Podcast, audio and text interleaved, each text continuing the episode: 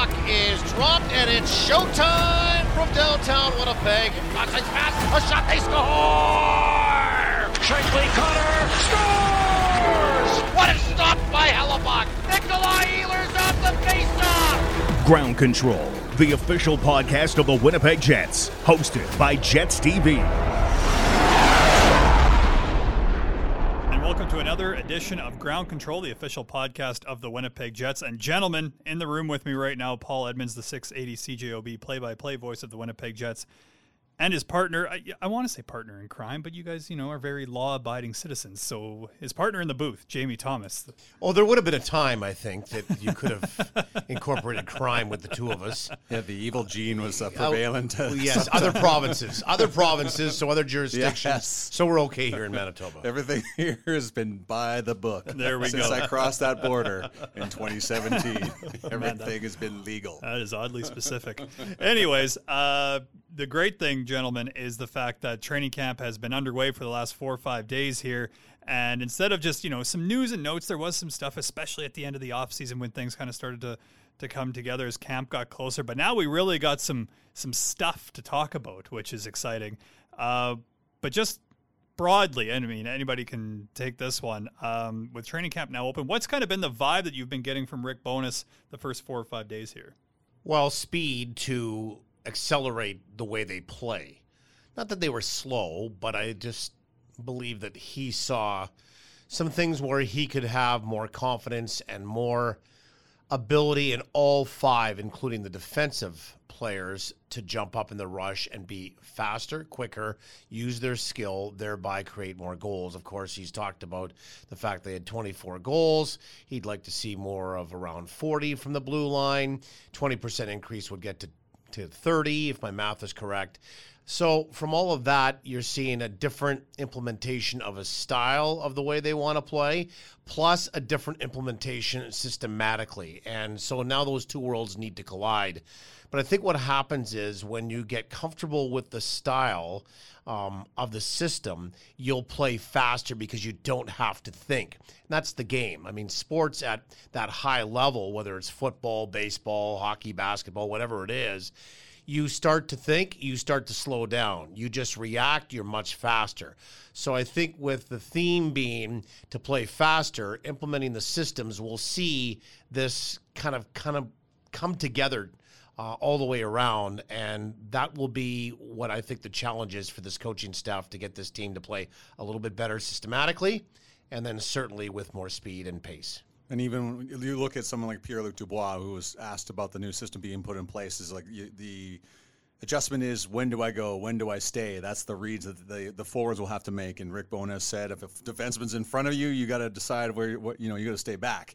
So and then even further down the line in terms of the depth chart, we talked to Declan Chisholm the other day when in the first preseason game in Edmonton, and he said as an offensive-minded defenseman, he loves this. He loves this new system, and that that plays into his strengths. So there are at the NHL level, there are a lot of defensemen on the Jet side of things that are have that offensive flair too. So this is this is going to help out. And another thing is you got to cut down the chances against. And Rick Bowness said to Paul today, you know, we're trying to get above average in penalty kill, get above average and, and on the power play. So those are just kind of the things that have stood out from what he said and what I've seen so far. And Jamie, you mentioned the the defensive side of things, or sorry, the, the defenseman viewpoint of this, where they you know they get to activate, they get to be a little bit more um, involved, I guess you could say, offensively. You talked about how much Declan Chisholm likes that. Is that what stood out to you guys the most? Is maybe how active the the defense is? Because really, you know, they they did kind of like a day of neutral zone, a day of offensive zone, and a day of defensive zone, and then kind of got into games. So, is that is the defensive aspect what what's standing out to you guys a little bit? You know, I still think it's a little early because I've always felt that one thing about the Jets is they've tried to to activate that weak side defenseman coming out of their own zone to the neutralize. I don't know that that's changed. One thing that I think that we saw, and I need a few more games to to really make an assertion to whether this has changed or not. But I think that the gap up on defensemen when they don't have the puck on the offensive players from the opposition is tighter. They want them to be tighter. coming with that, though, you need to know that you have the support of that forward coming back in case you make a mistake and somebody gets by you. It's not an on man rush when you can make that play with that tighter gap, that allows you to quickly transition. There's where the speed comes. There's where the ability to jump into the play as defenseman comes from. So I think right now I'm watching to see how tight that gap is. If they make a lot more stands, not necessarily inside their own zone, but at their blue line or maybe just outside of the neutral ice, and then the counter from there with the speed and the activation of the defenseman if they get the puck on a turnover. Um, as simple as that may or may not sound. And sticking with the defenseman here, thoughts on splitting the defense, Jamie? There's, they've kind of throughout camp, and now the preseason roster's kind of been a little bit different when they actually got into games. But throughout camp, they've kind of split defense into like an experienced player on one side, and then you got a less experienced player. Now, Rick Bowness said that's to help them evaluate some mm-hmm. of the mm-hmm. younger guys, but the one that's really kind of stood out is Ville Heinola playing on the right side. His offside with Brendan Dillon. I thought that was interesting. Yeah, really interesting. And ironically enough, I, I spoke with Billy today, and I just did the old head nod. What about playing with that guy? And he says, I love it. I love it. It's just said we. I've kind of been pushing and hoping to play with Brendan Dillon. He says, so excited that he will play a game with him, which is tonight while today that we're recording this game is on Tuesday against Ottawa that he gets that chance to play with Brendan Dillon and I said is he talking all the time he says he's talking on the ice and off the ice Ville feels completely comfortable to go to Brendan and ask him questions, and then Brendan will in turn, uh, you know, offer his opinion in certain situations. So I, from what Brick is saying, this is a great idea. And for someone like Ville that's trying to make an impression on the new coaching staff and possibly move his way back up the depth chart, I think this is a great opportunity for someone like him. Completely agree. Now, Paul, if the if the Jets' top six shakes out how it's kind of looked in camp so far, Connor Scheifele, Ehlers, Perfetti, Dubois, Wheeler of course, some offense is going to have to come from the back end, but also you you take a look at the the quote unquote bottom six, if you will. Adam Lowry spoke of that onus kind of being on him, Mason Appleton, Jansen Harkins, Morgan Barron when he's healthy and back skating uh, with the group kind of that group of players to generate a little bit more. Adam Lowry coming off a season with double digit goals. What does that group need to do offensively in addition to the value that they provide defensively? Well, I think you hit the nail right on the head in your first sort of summation in getting to the question, and that is add on. I think that there's a capability of, of adding on. To what degree? I mean, listen, if you're not an offensive player and you haven't been for five or six or so years in your National Hockey League career, there's not an ability just to turn it on and add another 10 or 15 goals. But what I think you could do is add five. And I don't see anything that would tell me that you're asking for something that isn't capable if you're asking Jansen Harkins to add five more goals to the seven and to come away with 12. Or Adam Lowry, who's got double digits before in goals, to do that again. Mason Appleton to get to 15 goals these are going to be opportunities for these guys, especially not only five on five, but when they're going to get penalty kill time, they're going to have an opportunity to be a little bit more aggressive with their speed to do that. And that goes for all of the guys in the bottom six. And that might be bottom seven, too, because you're talking about your 13th forward. I think there's an add on there. There's more, I think, to give from Jansen Harkins, Mason Appleton, maybe also Adam Lowry. Um, Dominic Toninato, we'll see. Again, you're still having David Gustafsson break into the league. He's got durability issues. You've got to make sure that he can play, you know, and not get hurt. But there's a guy that I think can add a little bit more offense on that fourth line position, whether he's in center or on the wing. And we'll see what happens from there. But in order for the Jets, and there's always been that that saying from previous coaching regimes, oh, we're not worried about offense, we'll score enough goals. And that may be true but you'd like to have a little bit more from your depth guys and not always have the pressure on the top six to score goals, whether it's five on five or on the power play. So anytime you can add on and have everybody contributing, I think it's a good thing for the entire collective. And that's what Adam Lowry was talking about. He understands it, he's absorbed it, and now we'll see if they can deliver it hopefully, and he was saying that the World Championship, just being put in a little bit of a different role, maybe a chance to push for some more offense, is something that he can carry into uh, into this season in terms of confidence. And I think Jamie, just the other thing that I like about that group is they can all kind of generate offense a little bit of a different way. You know, mm-hmm. you, you've got Adam Lowry who is comfortable in front of the net. He's got a sneaky good shot, and I believe he's been working on breakaway moves as well. I'm sure he has because you know he was lethal shorthanded uh, last year for for a good run there. Uh, but then you got Mason Appleton. I mean, Jets fans know what he's capable of with that burning speed coming off the edge. He's not afraid to go to the front of the net. Jansen Harkins has a heck of a wrist shot. These are guys that, that can generate these things. As Paul said, it's just a matter of finding a couple more here. Yeah, and, and Jansen Harkins was in the one game that uh, the preseason game in Edmonton. We saw him using his speed to the outside, stopping, coming back, trying to set another play up through the middle. He has that playmaking ability too, but as has that great shot and not afraid to go to the front of the net either. What a great opportunity it is for Jansen Harkins. You know, I kind of thought the light had turned on for him previous to last season, and then through preseason he looked fantastic um, leading into last season. You just hope that that consistency can stay with him, and and wh- whatever is going on with Morgan Barron, the, the door is open. I think right now for Jansen Harkins. Really looking forward to uh, the preseason continuing here as we get closer to that home opener on October 14th against the New York Rangers. We had time for a quick chat as these guys hopped on the plane. They went to, to Edmonton for the preseason game. I stuck around. I watched the the following session of guys that weren't playing in the game, and Tyrel Bauer. You always hear of guys, you know, first guy on, last guy off. He, I can guarantee, was last guy off that day because I was waiting for him. Uh, he was last guy off, but uh, couldn't have been more gracious uh, with his uh, with his time. We had a quick chat about training camp, kind of his background, and his goals going forward this season. Shop where the players shop. Jets Gear and TrueNorthShop.com are your authentic team stores. Make sure to stock up on all your favorite Winnipeg Jets and Manitoba Moose merchandise today. Visit one of the five Jets Gear locations or shop online at TrueNorthShop.com. Hi, this is Brendan Dillon, and you're listening to Ground Control, the official podcast of the Winnipeg Jets. Pleased to be joined by Tyrel Bauer on the Ground Control podcast. Uh, fresh off the ice, uh, how's training camp uh, been going so far? We're about three, four days in now. Yeah, yeah, it's a lot of fun. Um, anytime you get to skate with players of this caliber, uh, you just learn so much. You just try to soak it all in. So uh, it's a lot of fun. It's hard work, which is what we like, and I'm just going to try to keep it rolling forward. New coaching staff, obviously, and you were in training camp last year. Uh, just curious what differences you're seeing. I mean, maybe outside of systems, obviously, that's been the big change. But uh, just in turn, is it pace? Is it team has a chip on its shoulder? Just kind of what? Are you, what are you kind of seeing from everyone currently? Yeah, yeah. The, um, being here last year, the message has been a little different. Uh, like you said, the team does have a chip on its shoulder. You can tell that guys are uh, are wanting to, you know, essentially prove themselves that they can do it. So it's pretty cool to be around it all and just uh, get to see both sides and kind of soak it in.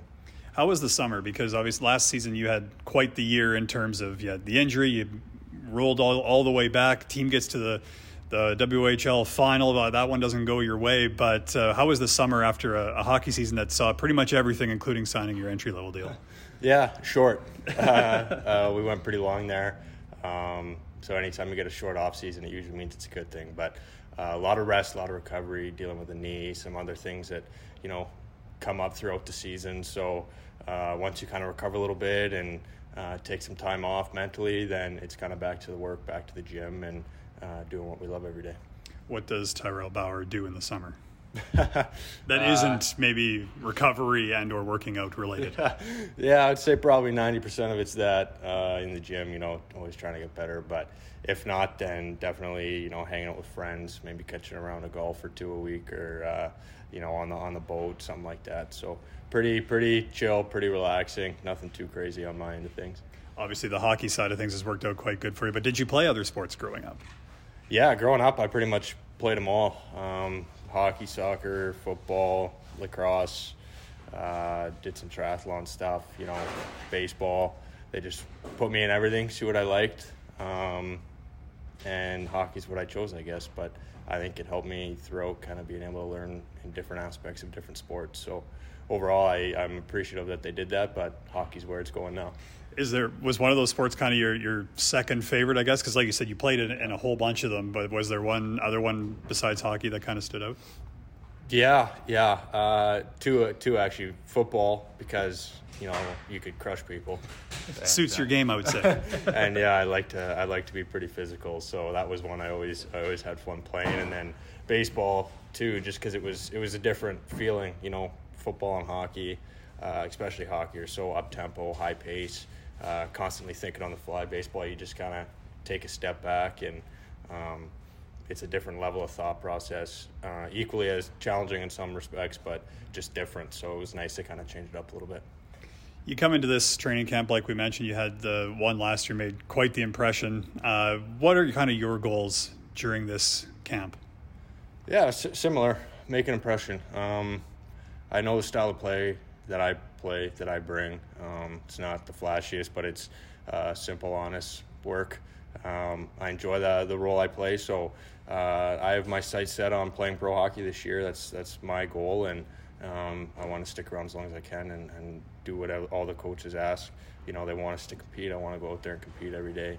Um, they want us to be structurally sound, so uh, learn the systems. You know, don't want to don't want to not be prepared because that sets you up for failure in any regard. So, uh, do what they ask, be a team guy, and and have some fun doing it. It's a fun time of the year. Tyrel, thanks for this. Thank you very much. Also making news just prior to training camp, the Winnipeg Jets added to their hockey ops department with three new scouts, Jari Kekäläinen, who has been with the Florida Panthers for the last 20 years, including the last five as their director of European scouting. Tony Martino as well comes over from the Toronto Maple Leafs. He's been there for the last seven seasons. And also Sydney Daniels, who I'm sure you've heard of uh, by now. She spent the last four seasons as an assistant coach with Harvard, and she also played there for four seasons prior to that. She's the first female scout the Jets have hired, and as you'll hear in this clip, she wouldn't be where she is today without her father or her grandfather. And you'll also hear in this clip, she's very aware that she's been telling her story for quite a long time, but the story deserves all the time she wants to take. Yeah, absolutely. Um, I think uh, my indigenous heritage and mm, is something I hold kind of closest to my heart at all times. Um, you know, the my grandfather did play at the same residential school um, as Freddie Sasakamoose, and actually in the back of the book, he talks about both my grandfather and my dad. Um, so just he, they, they're back there, but uh, so No, they that's awesome. their, um, and so essentially, um, it's been kind of this three generational thing between my grandfather, my father, and I. Um, my grandfather went to, um, like we just said, residential school, and there he was. Uh, that's where he was introduced to the game of hockey. Um, and he was a very good hockey player. And so, because of that, he was protected um, within those schools. He was given proper meals because they would go and travel and play, you know, other residential school teams. They would have exhibitions against, you know, NHL teams. They were um, a legitimate hockey powerhouse. And so, because of the sport, um, my grandfather was able to essentially survive residential school and, and have a way out and have a way to be protected and have a way to you know if i play the sport and hey i love the sport too but if i do well then i'm going to live i'm going to be okay um, and so whenever i speak about it it's almost like i get lost because i'm like i can't even believe that Yeah. the, the, that was reality for so many people. Same with for fred um, and same for you know all those who didn't make it out. So um, i think you know the probability of that happening and then my grandfather you know being there until the age of 17 he was taken away um, age six from his family. Um, so him leaving and and him you know finding the strength and, and courage to just continue forward and he had uh, five sons and two daughters. One of the daughter unfortunately passed away um, not too long after she was uh, birthed.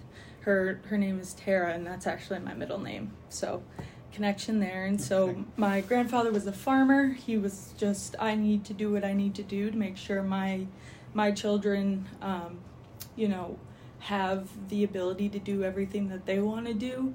Um, and he taught them how to play hockey every year. He would build a hockey rink on our farm, teach them the game. Um, my father actually didn't start skating until I think age seven. He Oh, wow. was, you know, interested in other sports, and um, but my grandfather, yeah, taught all of them how to play and and made sure that they were able to have opportunities that um, you know, in, indigenous youth weren't given back then, and still today really mm-hmm. aren't given, um, just because of disparity in wealth, disparity of all, all, of the you know systematic racism that's still in play. So, um, in that regard, he was so focused and dead set on giving his children the opportunity to, you know, get off of the reservation and go excel um, outside of their their place. So. Um, my father kind of was a late bloomer, but um, he apparently showed very good promise not too long after, and uh, he fell in love with the game too, and, and so did my uncle. He was also a very good hockey player as well. My aunt, they all went to Notre Dame, except for the, I believe two of them didn't go to play hockey, and so we quickly morphed into a very, very strong hockey family. Um, and so then my dad just kind of um, I think he he fell in love with the game. He he wanted to succeed. He was a he was a he was an athlete. He was a uh, a competitor. He wanted to get get to where he wanted to go and was willing to, you know, take those kind of sacrifices and moving away from home and is this a really long interview? Do you want me to? It's all good. Okay. No, I'm. okay, great. Sure. So he, uh, you know, he had to move away from home, and he had to deal with, um, you know, instances of racism consistently, constantly throughout uh-huh. his career, whether it be, you know, just starting in juniors or even all the way up to the NHL. So, um, watching, and then I come into play watching kind of at a very, very young age, watching my dad play, and uh, I want, I wanted to be like my dad. Every single part about him, I think. Uh, he, when I, in my childhood, he had too many brain concussions, so mm-hmm. from fighting. Um, he unfortunately had to retire, so he had a uh, kind of a down period where he was struggling with his mental health and, and just kind of all the ram, uh, the ramifications that come with you know athletes not being able to do what they love anymore.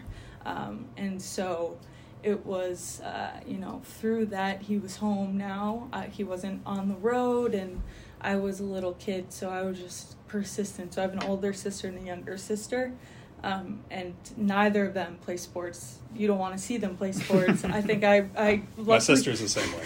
perfect. I luckily think I absorbed all of those athletic genes, and uh, I was persistent as heck with my dad of being like, Dad, I want to play hockey. I want to be like you.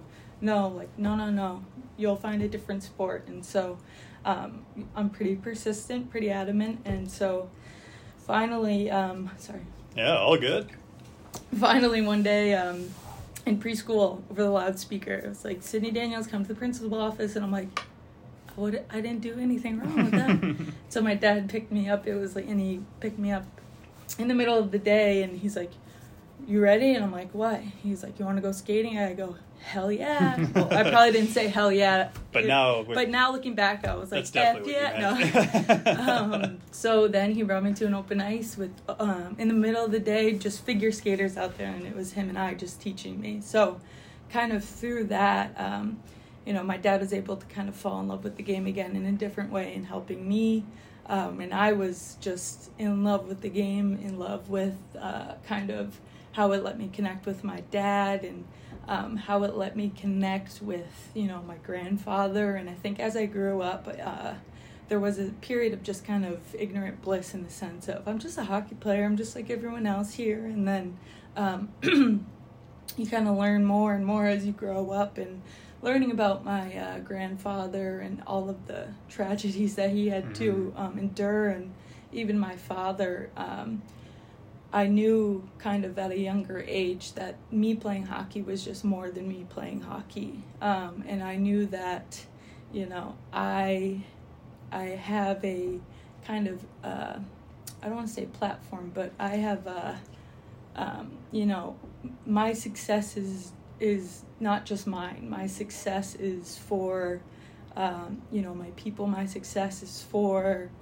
the youth to see that hey uh, this girl's just like me. This girl's um, indigenous just like me, and she's doing this. Uh, I can do that. So um, I think that that quickly became as I you know went to college and.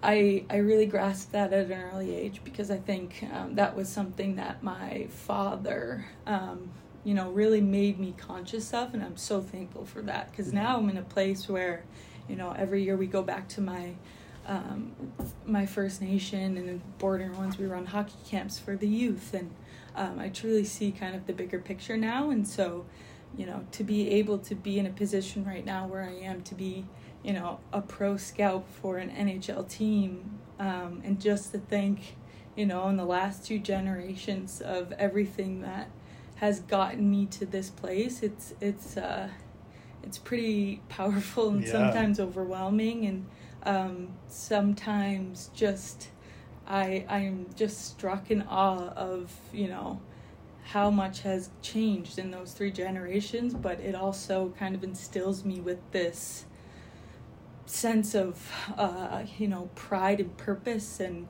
and gratitude and uh, it, it really motivates me to just keep pushing and pushing and see how far you know I can make change and then see how far I can you know empower youth and indigenous youth and other people to keep pushing and and, and uh, keep breaking those systems and, and try to just you know get them to realize how very special they are too. So uh, yeah.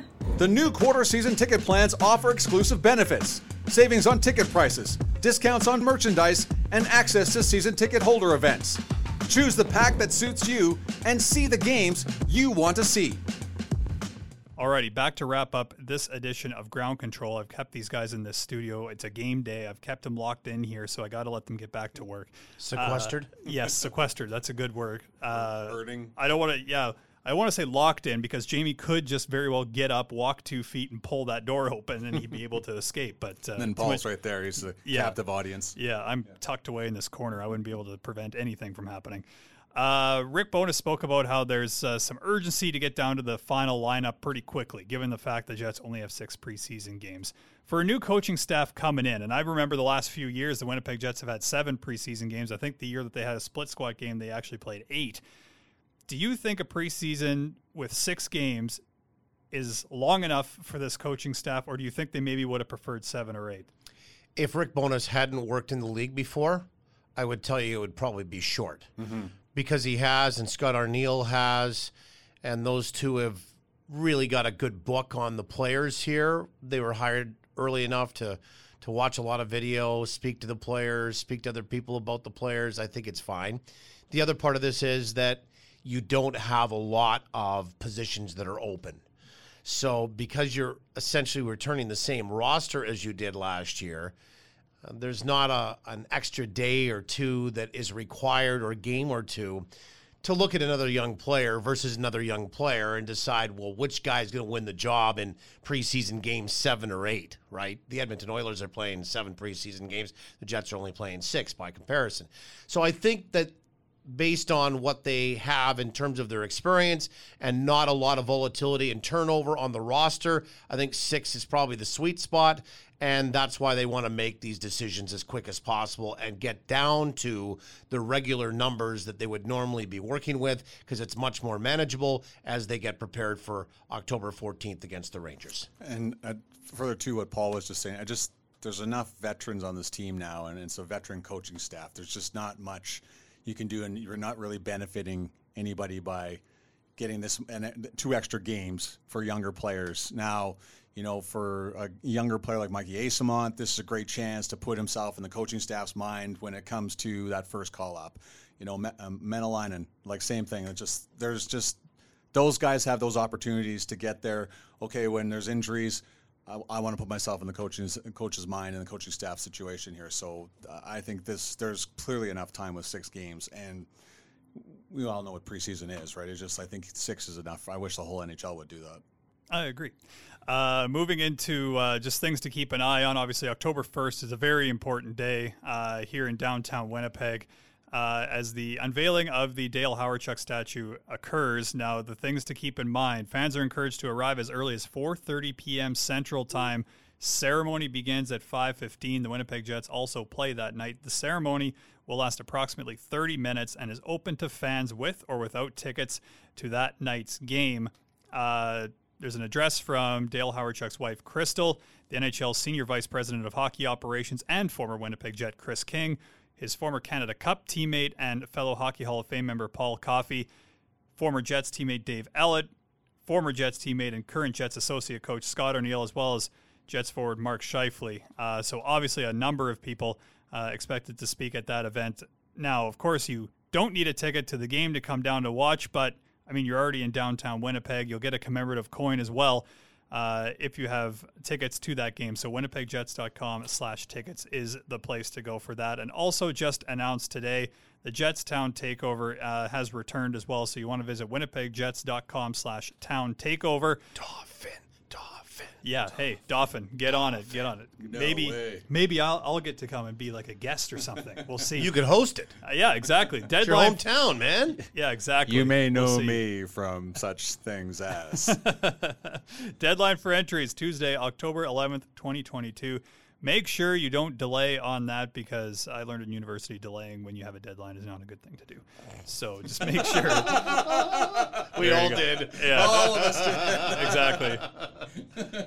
So that's once again the Winnipeg Jetstown takeover. You can find out information on all these things at winnipegjets.com. Gentlemen, I know it's a game day, so thank you very much for taking some time to, to join us on ground control. Always a pleasure. Anytime. Alrighty, we'll see you guys next week. This is Big Ground Control, the official podcast of the Winnipeg Jets, hosted by Jets TV. For Jets news, videos, and more, head to winnipegjets.com.